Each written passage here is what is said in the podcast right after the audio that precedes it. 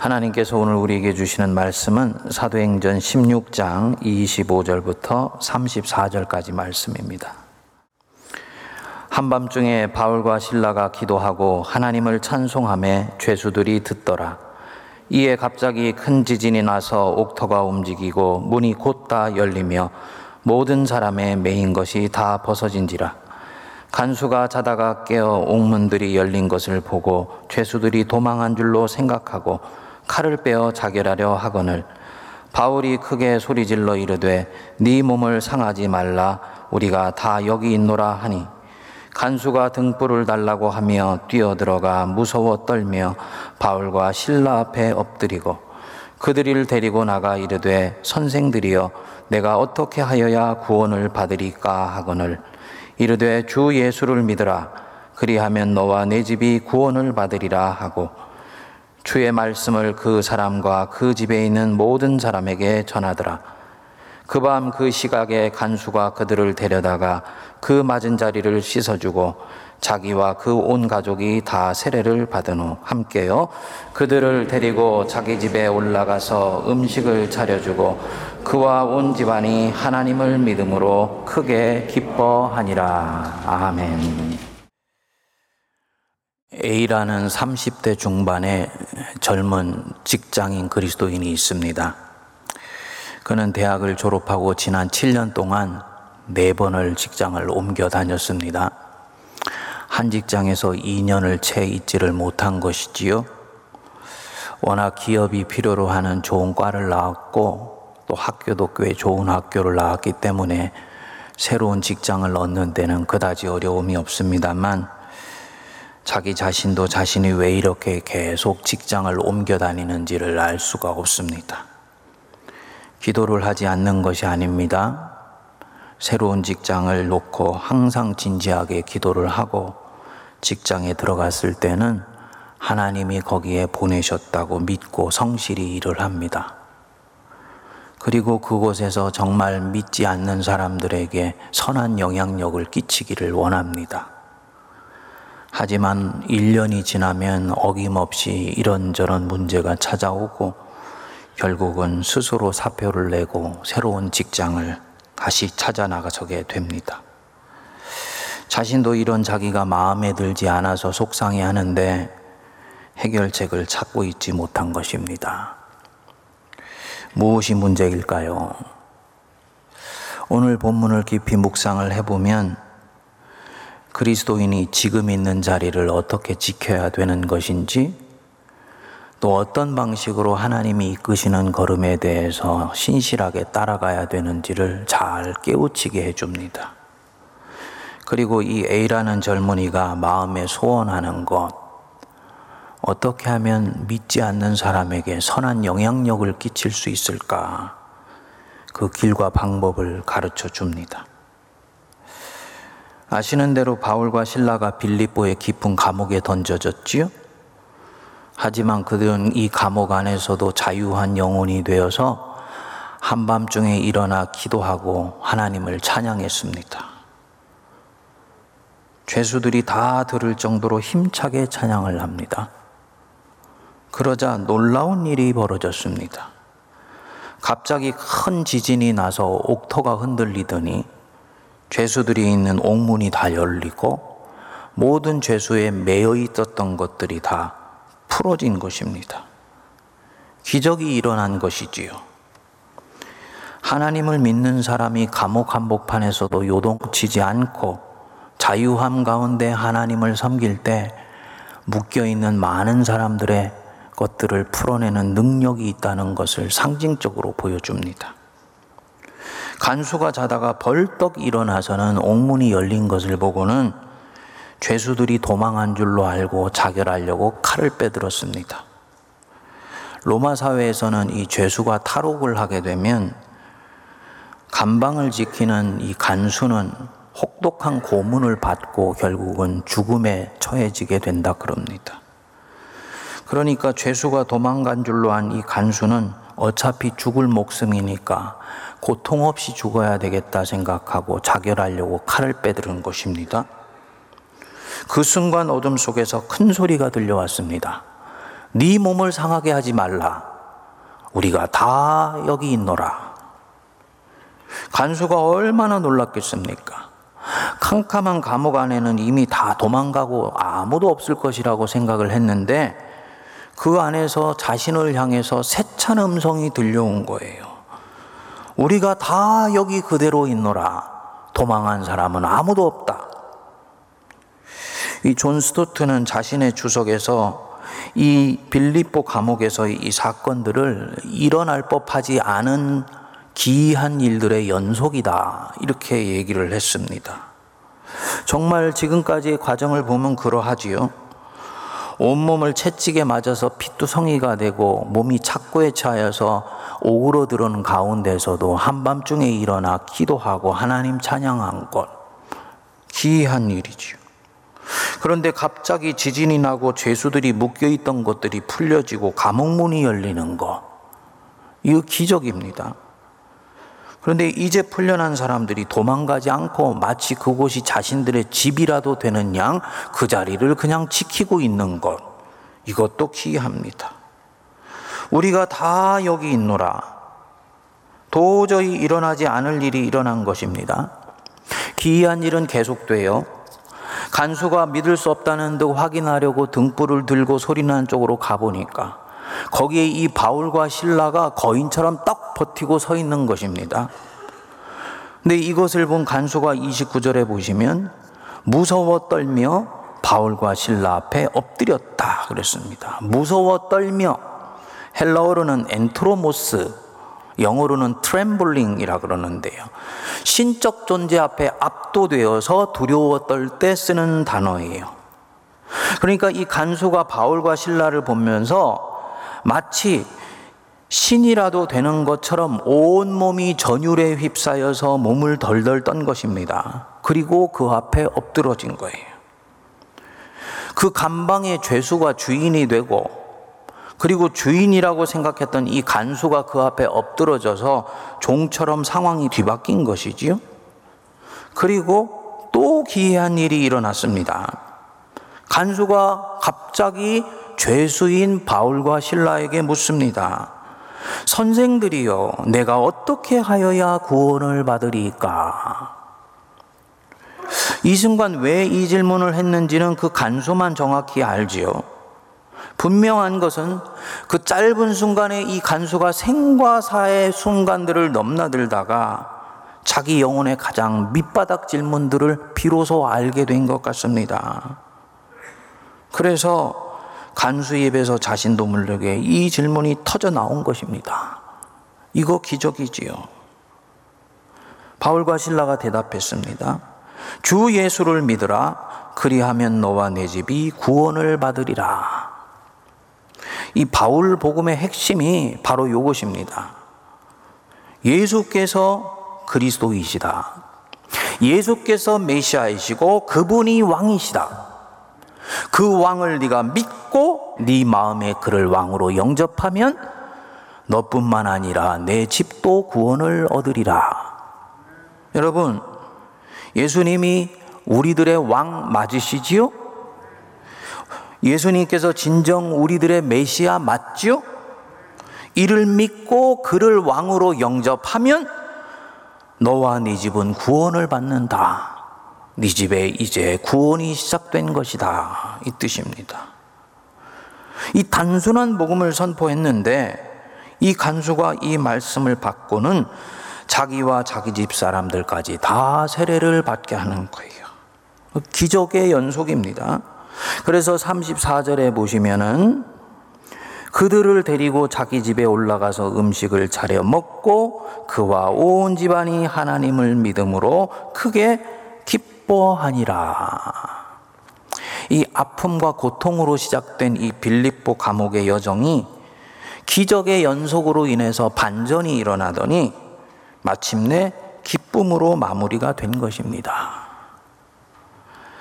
하나님이 왜 바울과 신라가 억울한 가운데 모함을 받고 감옥에 가는데 그냥 그대로 놔두셨는지, 왜 그 감옥에서 모진 고통을 당하는데도 그냥 보고만 계셨는지, 왜 바울과 신라는 하나님을 향한 신락 같은 의지 하나로 그 어둠의 시간을 견디도록 그냥 그렇게 두셨는지 이 모든 것이 바로 여기서 분명해진 것입니다. 하나님이 섭리로 이 모든 부분들을 보시고 이것을 진행해 오신 것입니다. 그리고 바울과 신라는 이를 믿음으로 바라보면서 순종한 거예요. 자, 그럼 한번 생각해 보시지요.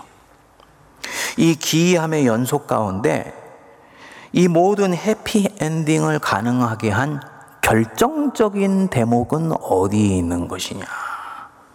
요즘 얘기를 하면 game changer라고 하는데요. 상황이 꼬이고 자꾸 수세로 몰리는 가운데 한꺼번에 분위기를 완전히 반전시켜 놓은 그 어떤 사건, game changer라고 합니다. 그것이 지금 이 일련의 사건 가운데 어떤 것이냐. 물론 첫 번째로는 바울과 실라가 기도하는데 지진이 나오고 옥문이 열리고 하나님이 기적을 베풀어 주신 것이지요.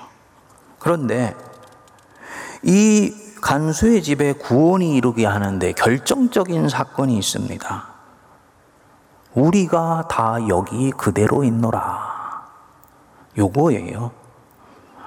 바울과 신라가 감옥문이 열렸는데도 도망하지 않고 그 자리에 그대로 담대히 버텨 서 있는 것. 이것이 이 모든 일이 완벽한 섭리로 마무리하게 되는데 결정적인 대목입니다. 만일 이들이 도망했다면 이 죄수가 칼을 빼들고 자결하려고 할 때 그 죽음을 가로막아 서줄 수 있는 사람이 없습니다. 간수는 그렇게 죽고 그의 집에는 구원이 임하질 않지요. 오히려 이제부터 불행이 시작되겠지요. 빌립보의 성교는 루디아 하나 얻는 것으로 끝이 나는 것입니다. 그런데 바울과 신라가 감옥문이 열렸는데도 나가지 않아요. 우리가 여기 그대로 있노라. 그 자리를 지킵니다. 이게 신비고 이게 미스테리예요. 왜 문이 열렸는데도 나가지 않았을까요? 왜 착고가 풀려지고 족쇄가 풀렸는데 그 자리에 그대로 있었을까요? 우리가 다 여기 있노라. 이 무슨 뜻입니까? 바울과 신라는 말할 것도 없고 그날 감옥에 있었던 사람들이 다 그대로 있었다는 말입니다. 저는 다른 죄수들 그 자리에 그대로 있는 것 이해가 됩니다. 갑자기 지진이 났는데 이 자체로도 놀랐을 것인데 또 갑자기 뭐에 홀린 듯이 옥문이 탁탁탁탁 열리는 거예요. 그리고 자신들 몸에 채워져 있던 족쇄가 무슨 귀신에 홀린 것처럼 풀려져 나가는 것입니다. 얼마나 혼비백산한 순간이겠습니까? 그러니까 이 죄수들은 그 자리에 멍하니 있을 수밖에 없는 거지. 이게 도대체 무슨 일이야? 하지만 바울과 신라는 다르지요. 이들은 전능하신 하나님이 지금 이렇게 하시고 있다는 걸 알지요. 그러면 정황상으로는 나가는 것이 상식이죠. 보통 사람들 같으면은 아마도 죄수들 이끌고 나가려고 했을 것입니다. 아, 하나님이 이렇게 해서 우리 억울한 사정을 아시고 기적을 베푸셔서 지금 문을 열어주시고 있는 것이구나. 찬양하고 그 감옥을 나갔을 것입니다.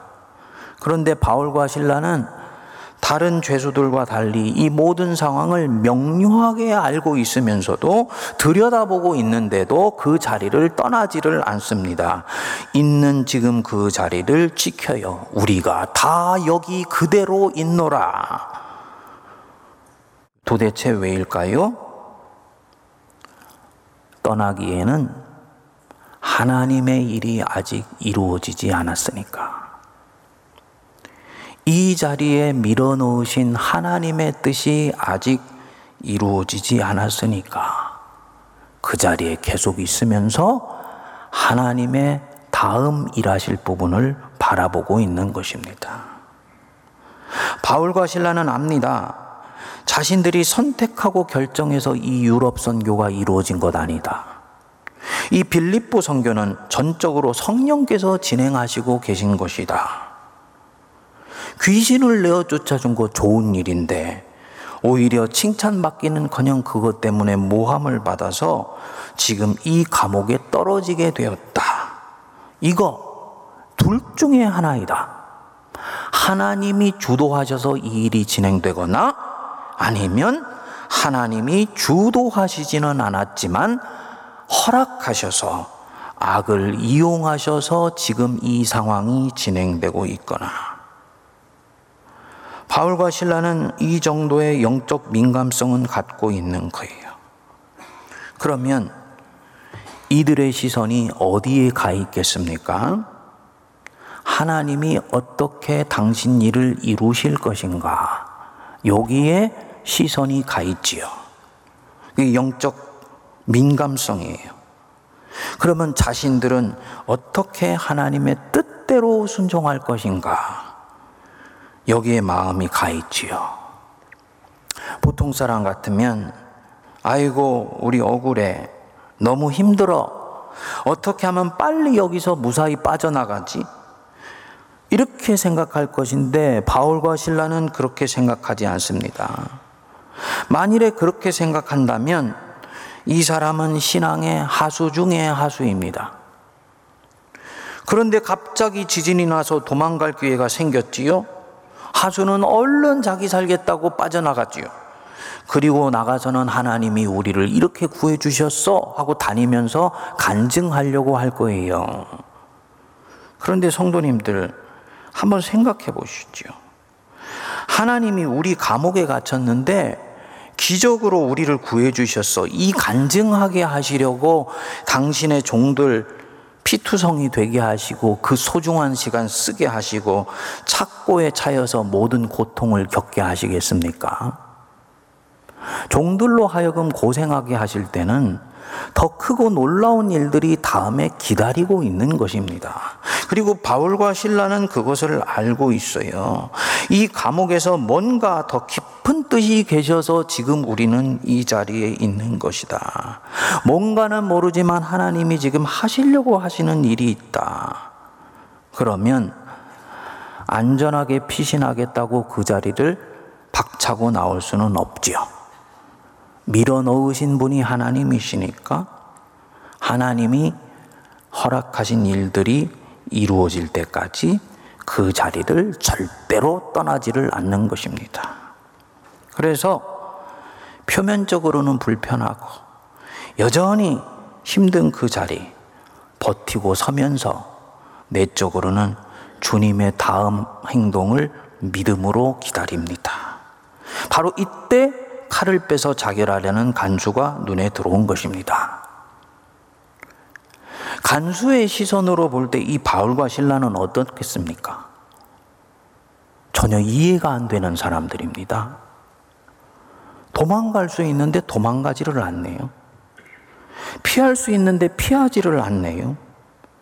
그리고 간수인 자신이 자결을 하면 편안하게 나갈 수 있는데 오히려 자결하려는 자신을 가로막아서네요. 전혀 자신이 가지고 있는 상식과 판단의 척도로는 이 바울과 신라는 이해가 되지 않는 사람들이에요. 그리고 이 사람들 앞에 갔는데 그 내적인 자유함과 담대함에 완전히 압도되어 버린 것입니다. 당연히 신적 존재 앞에 서 있는 느낌이죠. 그래서 두려워 떨면서 엎드려서 자기 내면에 가장 묻고 싶었던 질문, 물어야 되는 질문을 비로소 이들에게 하게 되는 것입니다. 내가 어떻게 하여야 구원을 얻겠습니까? 생사와 관련된 절박한 질문. 그 답을 정말 줄 수 있다고 생각하는 사람에게 묻게 되는 거지요. 주 예수를 믿으라. 너와 네 집이 구원을 받으리라. 이 바울과 신라의 구원의 키고요. 인류 구원의 키가 바로 여기 있다고 바울과 신라는 믿습니다. 칠흑 같은 감옥 속에서 이들이 이토록 자유할 수 있는 힘, 예수님이 주님이시다. 여기에 있는 거예요. 도망갈 수 있는데도 도망가지 않는 힘, 예수께서 그리스도이시기에 나를 지키신다. 여기에 있는 것입니다. 하나님의 다음 구원 행동을 기다리면서 소명의 자리를 굳게 지키는 힘. 예수께서 나의 왕이시다. 그분이 나의 주님이셔. 그렇기 때문에 그분이 지키는 대로 나는 할 것이며 그분이 떠나라고 하기 전까지는 나는 이 소명의 자리를 굳게 지킨다. 어디일지라도 바로 그 기조를 유지하는 거예요. 어찌 보면 무모해 보이지요. 하지만 여기서 나오는 이 담대함, 전혀 자신들과는 다른 가치관으로 살아가고 있는 것 같은 이 모습이 세상에는 두려운 것이고 간수로 상징되고 있는 이 세상을 압도하여서 결국은 무릎을 꿇게 합니다. 세상을 결국 교회의 참된 권위 앞에 무릎 꿇게 하는 힘. 저들은 우리와 다른 카테고리에서 살아가는 사람들 같아. 이게 이들에게 가슴에 와닿을 때 교회의 권위에 무릎을 꿇게 됩니다. 그리고 감옥 한복판에서도 부르신 자리에 신실하면서 하늘의 것을 생각하고 살아갈 때 이것이 세상을 부끄럽게 하고 세상을 압도해요. 그리고 세상을 주님께 돌아오게 하고 무엇보다도 세상을 이롭게 합니다. C.S. 루이스가 순전한 기독교라는 책에서 세상에 강력한 영향을 미친 사람들에게 공통적인 특징이 있더라. 라는 것을 알게 됩니다. 뭐냐? 그들은 이 세상 너머의 것을 훨씬 많이 생각하며 살더라는 거예요. 현실 안에 있지만 현실 안에 갇혀 있지 않고 현실이 가는 흐름을 민감하게 알고 있지만은 세상 너머의 것들을 더 많이 생각하면서 사는 사람들. 이 사람들이 오히려 나중에는 세상에 더 유익이 되더라는 거지요. 우리가 생각할 때는 지금 여기에서 일어나는 일에 대해서 가장 현실적이고 실용적으로 해결해 주는 사람이 더 유익한 사람이고 더 선한 영향력을 줄 것 같은데 그게 역사의 긴 흐름 속에서 볼 때는 아니다라는 것입니다. 지금 여기를 살면서 오히려 더 본질적이고 영원한 것을 신실하게 추구한 사람들이 역사의 큰 대목 속에서 볼 때는 세상을 더 유익하게 해주더라는 것입니다. 우리 그리스도인들이 한평생 어떤 가치를 가지고 살아야 되는지를 잘 보여주는 대목입니다. 그래서 사도 바울은 골로새서 3장 1절에 말씀했어요. 그러므로 너희가 그리스도와 함께 다시 살리심을 받았으면 위의 것을 찾으라. 위의 것을 찾으라. 2절에 보면 위의 것을 생각하고 땅의 것을 생각하지 말라. 어떻게 하면 이 감옥에서 빨리 나갈까? 땅의 것이에요. 어떻게 하면 감옥에서 나갈 수 있지만 이 소명의 자리를 지키면서 하나님의 일을 이루어낼까? 위의 것을 생각하는 것입니다. 사도 바울은 말씀합니다. 3절 앞부분에 이는 너희가 죽었다. 땅의 것에 대해서는 죽었다는 거예요. 땅의 것에 대해서는 더 이상 생각하지 않아도 너희는 안전하다는 것입니다. 그의 나라와 그의 의, 위의 것 생각하면서 살면 하나님이 이 모든 것은 다 채워주신다고 약속하셨기 때문입니다. 그리고 3절 그 뒤에 부분에 뭐라 그러냐면요. 이는 너희가 죽었고 너희 생명이 그리스도와 함께 하나님 안에 감추어졌습니다. 묵상해 보면 기가 막힌 말씀입니다. 그리스도와 함께 하나님 안에 있는 이 생명, 이 생명이 어떻게 됐다고요? 감추어져 있어요. 길바닥에 널려 있듯이 드러난 그런 값싼 것이 아니라는 것입니다. 이 생명은 감춰져 있다. 죄수의 생명, 죄수의 영생, 감추어져 있습니다. 바울과 신라가 땅에 것 내려놓고 도망갈 수 있지만 도망가지 않고 하늘의 것 구하면서 소명의 자리를 신실하게 지키면서 하나님 일 추구할 때 간수는 마침내 이들의 믿음의 삶에 압도되어서 바울과 신라 앞에 무릎을 꿇어요. 바로 이때 이 간수 안에 감추어졌던 생명이 드러나게 되는 것입니다. 마침내 죽은 영혼이 영생을 얻지요. 그리고 이렇게 해서 바울과 신라도 영생에 참여하게 되는 것입니다.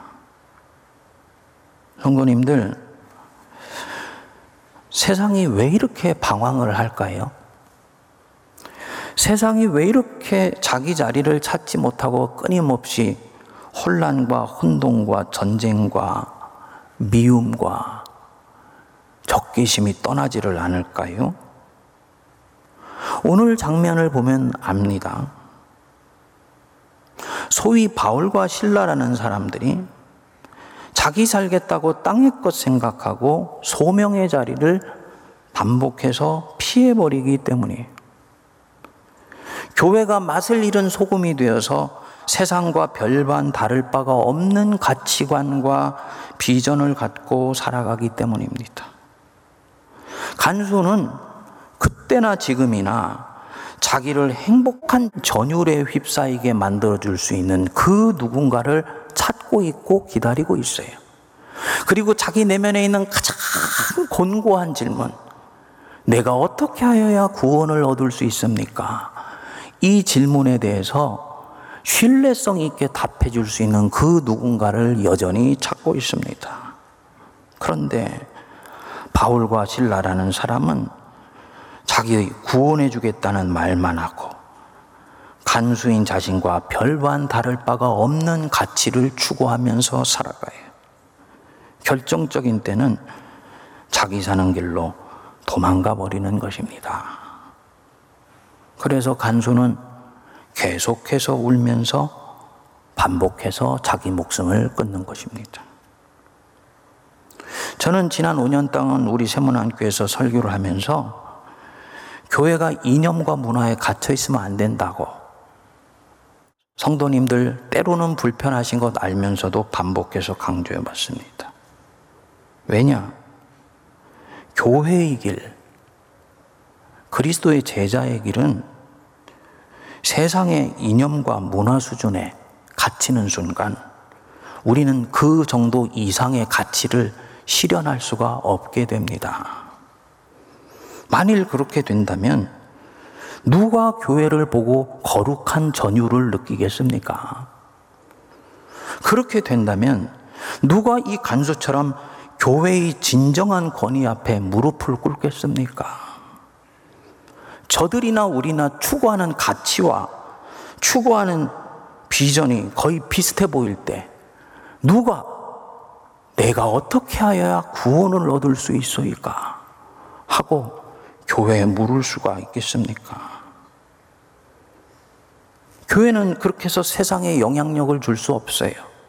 세상을 절대로 이롭게 할 수 없습니다. 잠시 이롭게 하는 것 같지만 결국은 교회는 더 큰 것을 놓치게 됩니다. 교회의 길은 힘들더라도 때로는 사두개인에게 욕도 먹고 때로는 바리새인들에게 배척도 당하면서 진지하게 십자가를 향해서 나아가는 제3의 길이에요.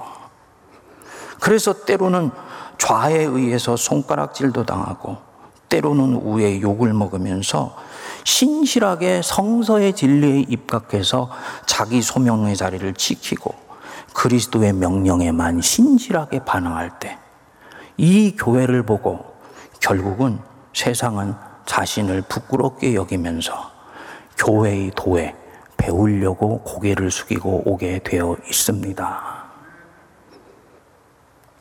이번에 이 우크라이나의 전쟁이 전 세계에 있는 많은 사람들을 아프게 하고 있지 않습니까? 한편으로는 러시아에 침공당한 우크라이나가 저항하는 것을 보면서 그들의 용기에 박수를 보내. 그리고 민간인까지 무차별 공격을 하는 이 러시아의 푸틴에 대해서 분노하지 않습니까? 민간인에 대한 이 공격으로 인해서 이미 해외로 나온 난민이 350만 명, 국내에 있는 피난민이 650만 명을 넘어서 난민만 천만 명이 되었다 그럽니다. 그러니까 해외로 나온 난민이 갈 곳이 없으니까 비행기로, 보트로, 기차로, 타국에 들어갈 수밖에 없는 것이죠. 근데 그저께 뉴스를 봤더니 세계 10대 경제 대국 중에서 아시아에 있는 중국과 인도와 한국만 이들 난민을 받아주지를 않는다는 거예요. 중국이나 인도는 러시아와 이해관계가 있기 때문에 그렇다고 치자고요. 한국은 자유, 민주주의, 인권의 가치를 보석처럼 여기는 나라가 아닙니까?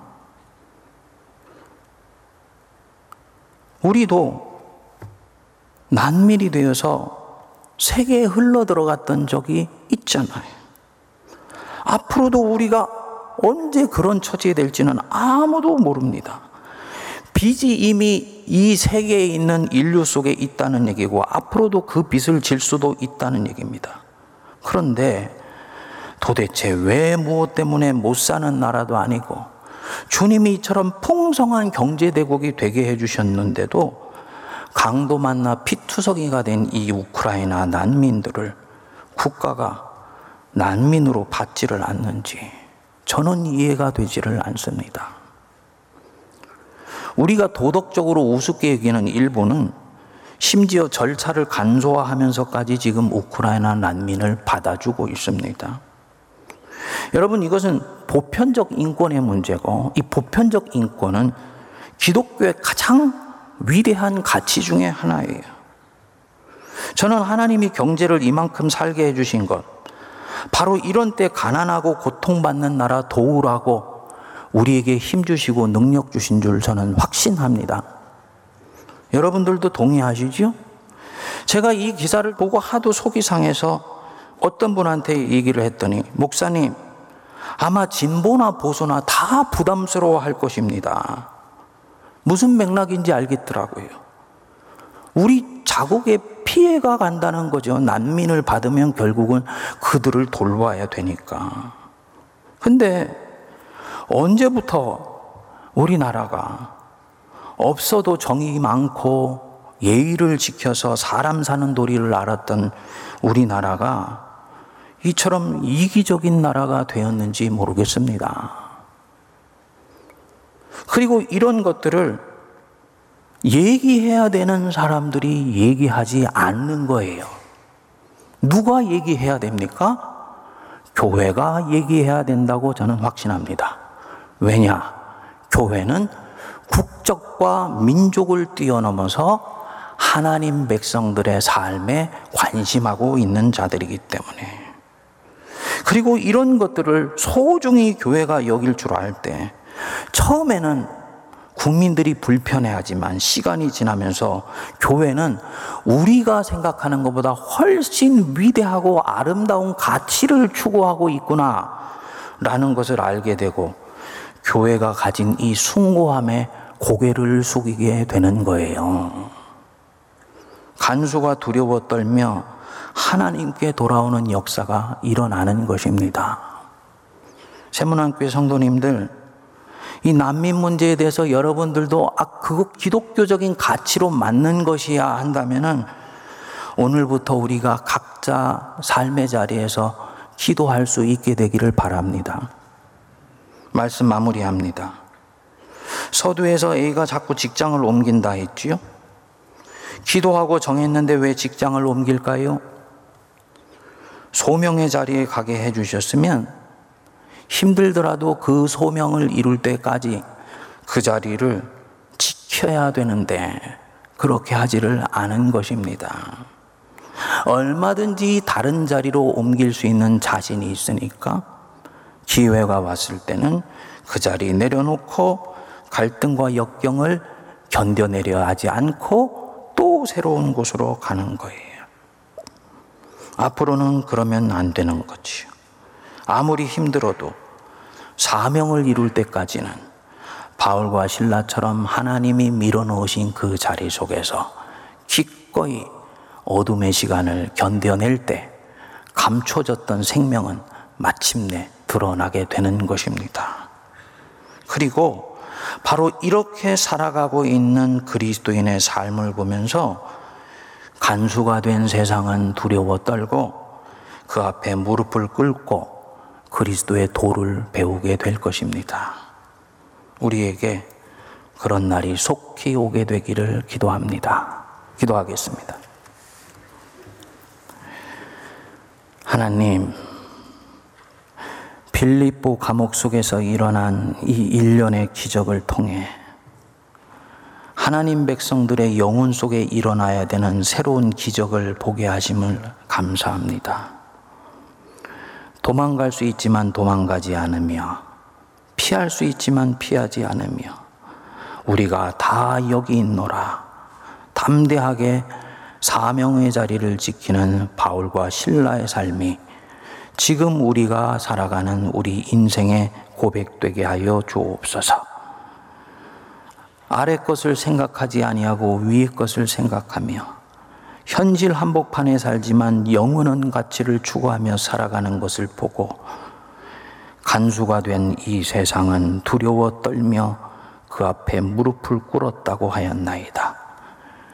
교회와 성도가 목회자가 진정 하나님만을 바라보며 신실하게 믿음의 길을 걸어갈 때 세상은 언젠가 교회의 권위에 귀를 기울이며 구원의 도를 배우는 그날이 오게 될 줄 믿습니다. 이 일이 우리 한국교회 일어나게 하시고 이 땅 속에 임하게 하여 주옵소서 예수님 이름으로 기도하옵나이다. 아멘.